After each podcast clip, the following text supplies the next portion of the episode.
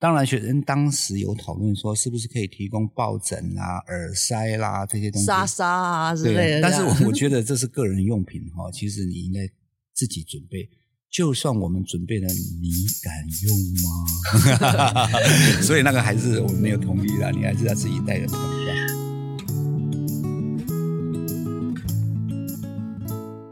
Hello， 欢迎大家收听创新设计学院比 Discord 频道，我是主持人地瓜叶耶。这一系列是想告诉你的事，我们将邀请 Discord 的老师、同学或曾经和 Discord 合作伙伴，还有大家想要关心的事情，让大家现身聊聊。这集我们邀请到台大教务处课务组熊柏林股长，熊股长其实还有另外一个身份哦，是教室管理总监啊，还是台大的魔术师。掌声欢迎熊股长！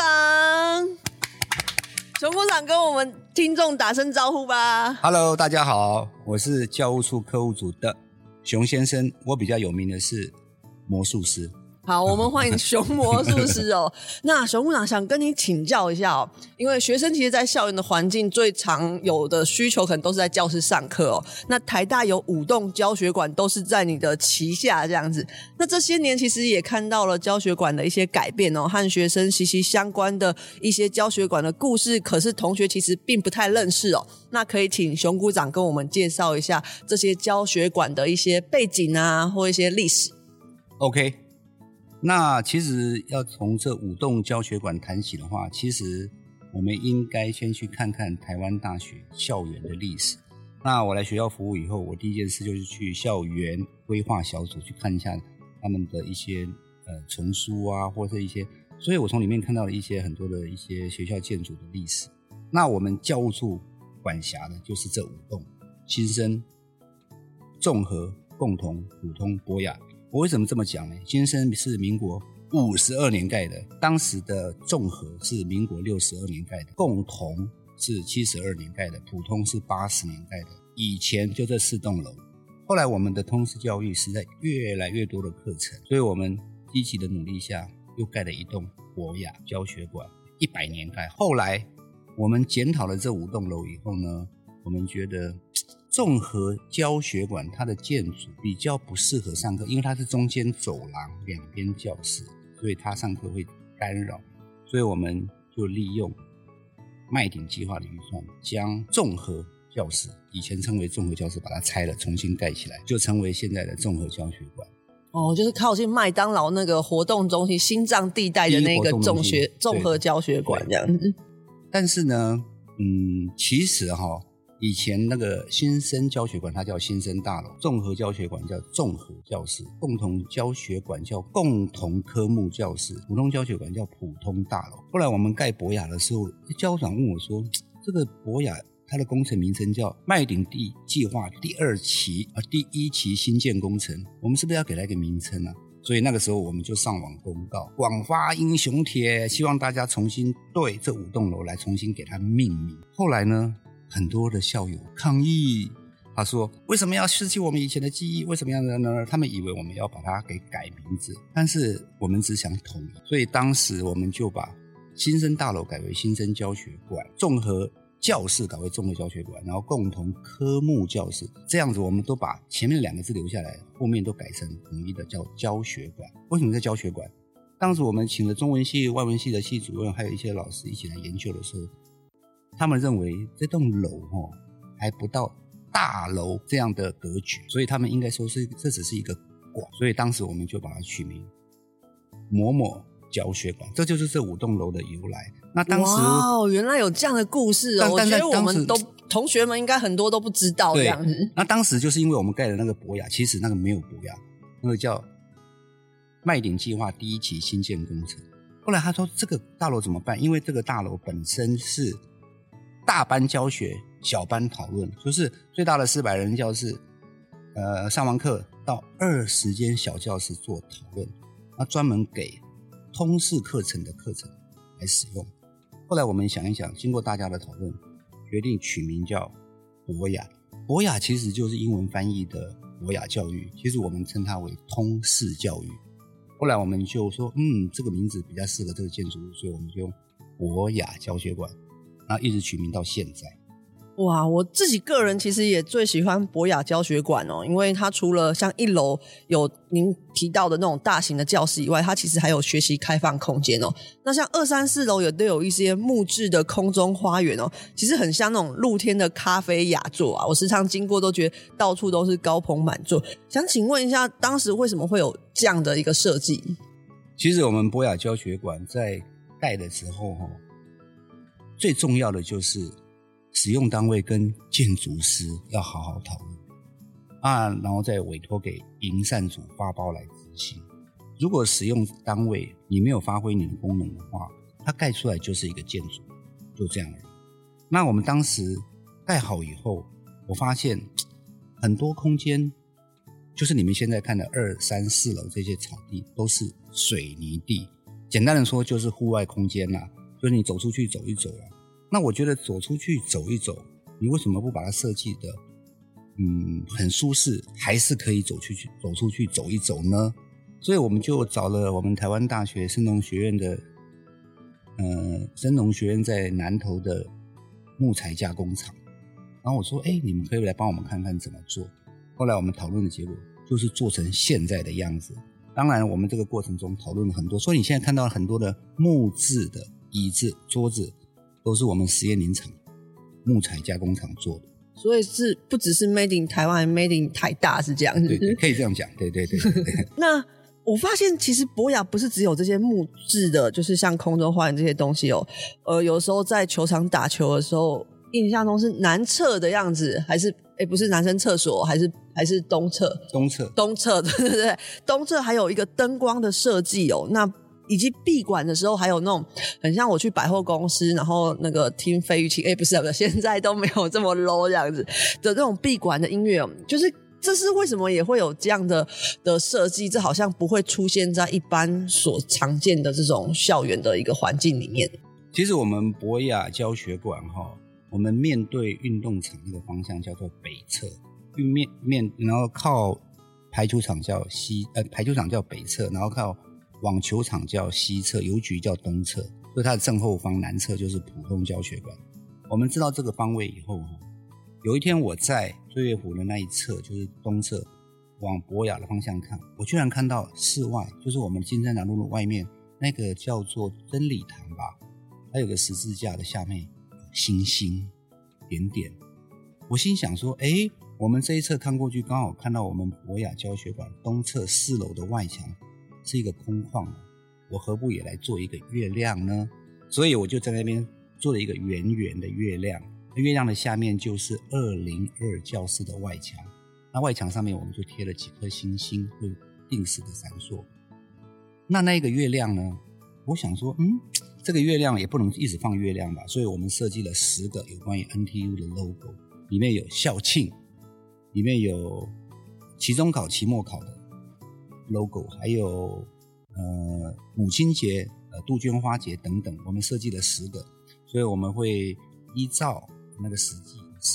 节来更换那个像月亮的。哇，原来熊股长还有这方面的一个浪漫哦，真是让我们意想不到这样子。那刚才有提到说就是有一些运动的空间，其实学生常常晚上会在那边运动。那我也发现说普通教学馆有看到一些置物柜啊，共同教学馆有看到一些置物柜。请问这是做什么用的？当初这样的一个设计的构想。那个置物柜刚开始就是我们发现很多医学院或者是工卫学院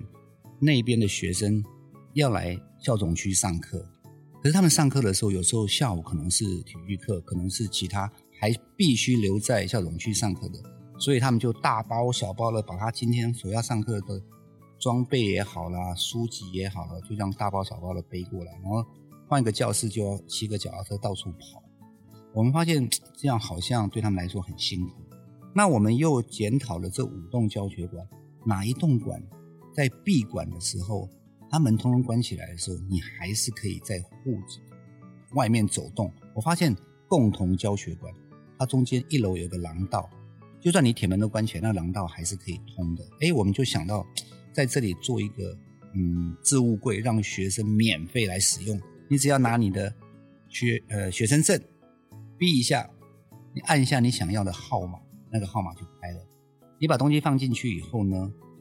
你要去取的时候，你避一下，只有那个号码的门会开，你就可以取。那我们也不希望学生把东西摆了就不拿，或者是衍生其他的问题，所以我们希望在24小时之内你都可以取走。如果没有取走，隔天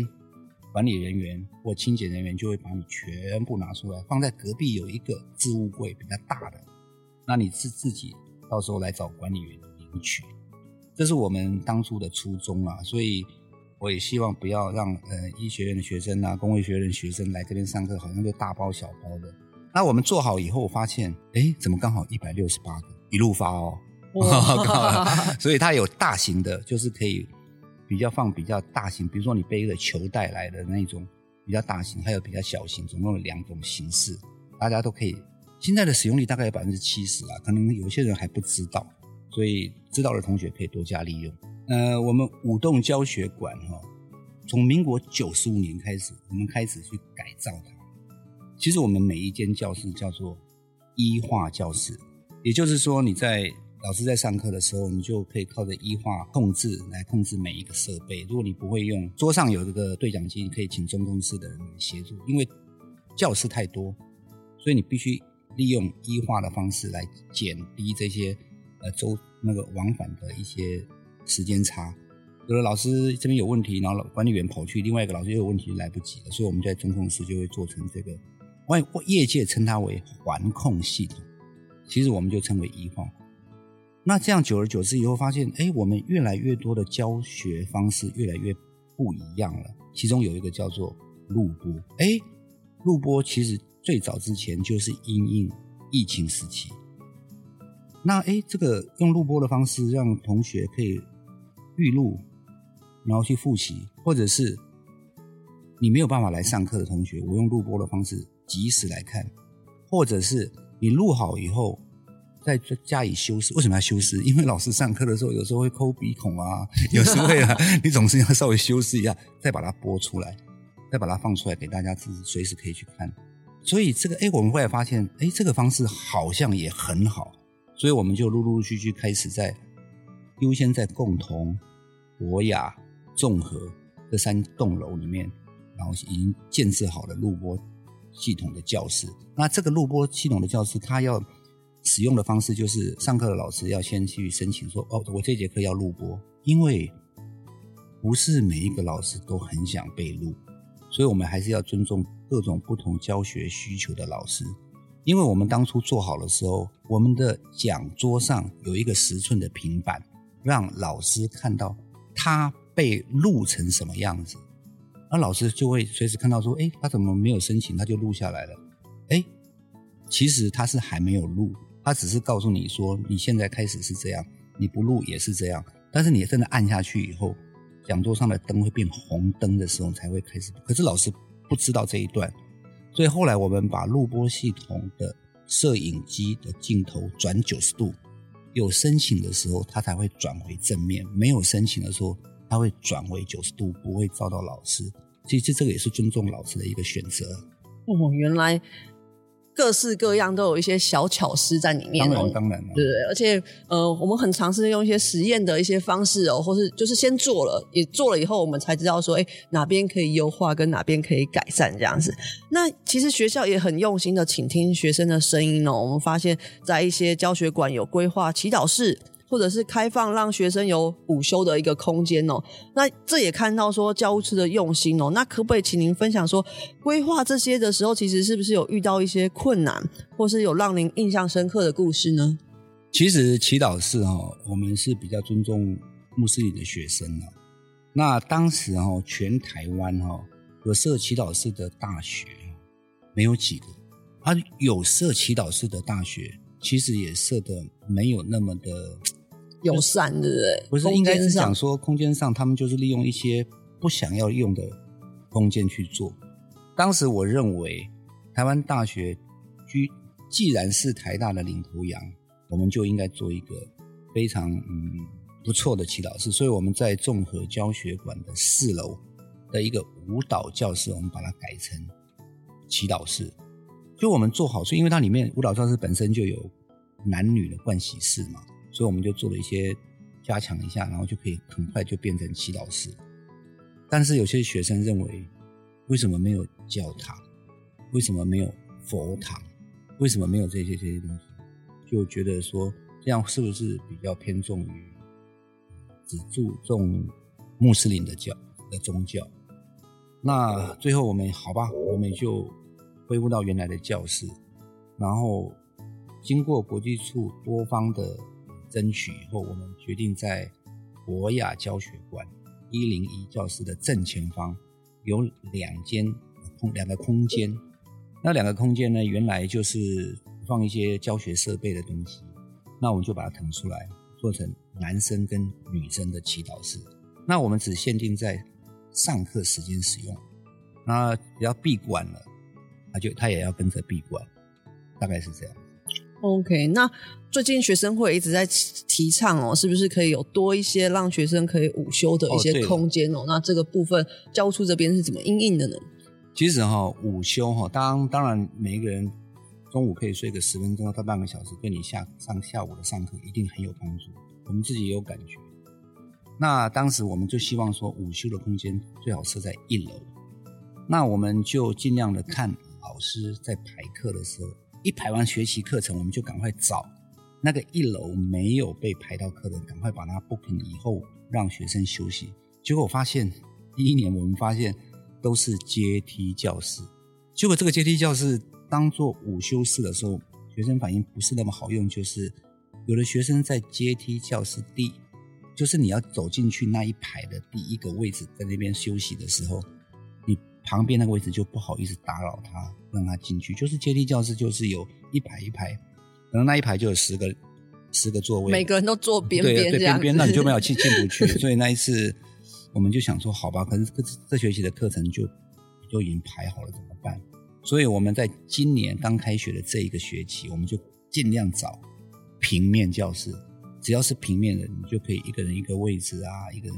你就可以不会受到干扰啊。当然学生当时有讨论说是不是可以提供抱枕啊、耳塞啦、这些东西，沙沙啊之类的，但是我觉得这是个人用品其实你应该自己准备，就算我们准备了，你敢用吗？所以那个还是我没有同意啦，你还是要自己带的比较好。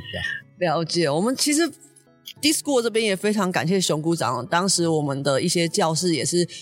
请熊股长来帮我们看一下学院的这些教室的空间可以怎么样的去运用跟怎么样的一个规划那最后一个问题想要请教熊股长，就是熊股长在台大一共服务多少年？将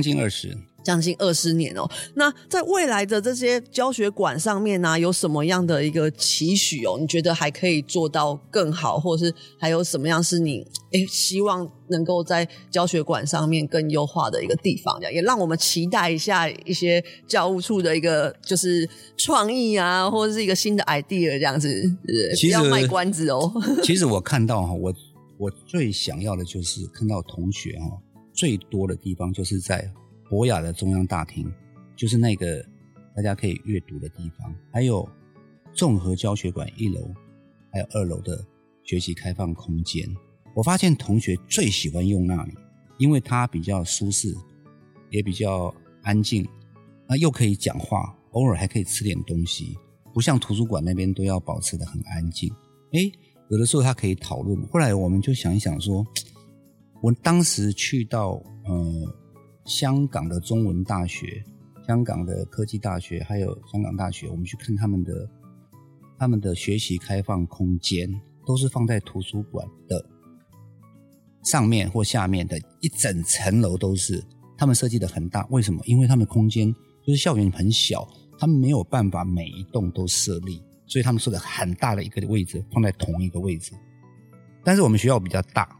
我希望每一栋楼都能有一个学习开放空间。所以你注意看，我们共同啊、普通啊，或者是新生，我们都会尽量在难得的空间上做一些局部的学习开放空间，让学生都可以很自由的在那边用。但是毕竟它都是边边角角，都是边角料做出来的，所以我希望未来有可能的话，把一间教室或2间教室打通，就变成像综合教学馆1楼的那个学习开放空间。如果我们这5栋楼每一栋楼都有这个空间，然后我慢慢推到每个学院每个系所都能这样的话，其实这个空间对学生学习跟自习是很有帮助，这是我这几年观察到的。其实我们现在正在录音的这个地方也是我们 D-School 的一个学习开放空间，其实小小的然后但是我们有很多非常的多功能的一个运用，不管是同学们在这边休息，或是像我们现在在这边录 Podcast。 那我们也期盼未来就像熊股长提到的，就是在无动教学馆里面都有学习开放空间，各个学院或各个学系也都有自己的学习开放空间，学生们跟师长们可以在这边创造更多的不管是创新教育或更多的一个互动的一个过程。那熊股长还有没有什么其他要补充的？可以，因为讲到学习开放空间，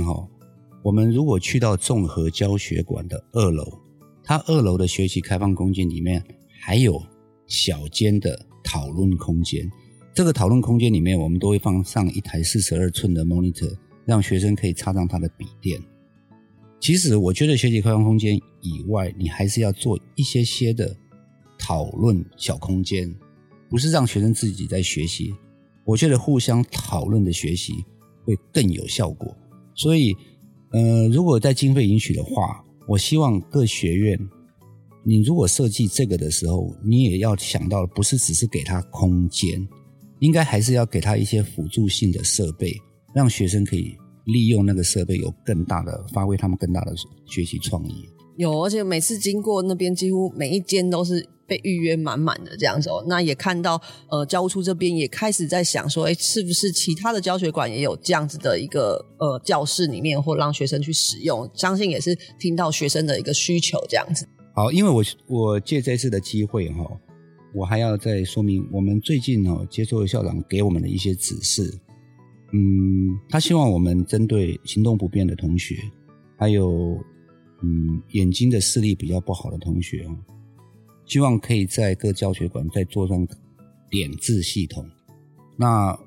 反正我们学校里面只要有一些创意发想或学生会的创意发想，都希望从这5栋楼开始。所以我们最近在做的就是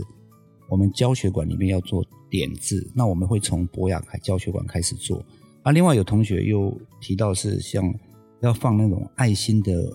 雨伞，那个叫什么，也就是你可以共享雨伞，共享雨伞，对对对，捷运也开始有这样。然后又有一些要放卫生棉的，对对对。承认这些点点滴滴都是希望从我们这里开始。当然我希望这5栋楼是属于校本部，所以我们称它为校属5栋教学馆。当然我们做起来一定要作为各院属的系属的，对不对？对，让他们看到是这样子，大家才会跟着做。如果你的校属的教学馆做得很差，当然人家看到也会觉得他都那么差了，我干嘛做得那么好？所以我们有很大的压力，必须当做标杆以外，所以很多的大学来我们这边参访，都是参访校属教学馆。所以我每次都会觉得我们要一而再再而三的跟我们的管理人员说，我们是服务性质的，所以你一定要对学生老师有任何的需求就想尽办法协助他们，让他满足他们，这才是我们真正在校属教学馆工作的目的。哇，听到这边真的一定要给熊股长一个掌声鼓励这样子。我每次都告诉人家说我们都有领薪水啊，我这本来就是我们的工作啊。我们很期盼看到未来有各式各样的一个创新的发想或是更友善的一个校园的一个环境空间在教学馆里面。那今天的节目就到这边，接下来还有各式各样形式的分享或是熊股长下一次也许你来跟我们分享魔术的这一个故事也可以这样子。那有任何的建议或想法欢迎留给我们，记得订阅我们的频道，来 D-School 成为我们的 D-Friend。 我们跟朋友们说声拜拜吧，再见，谢谢大家，拜拜。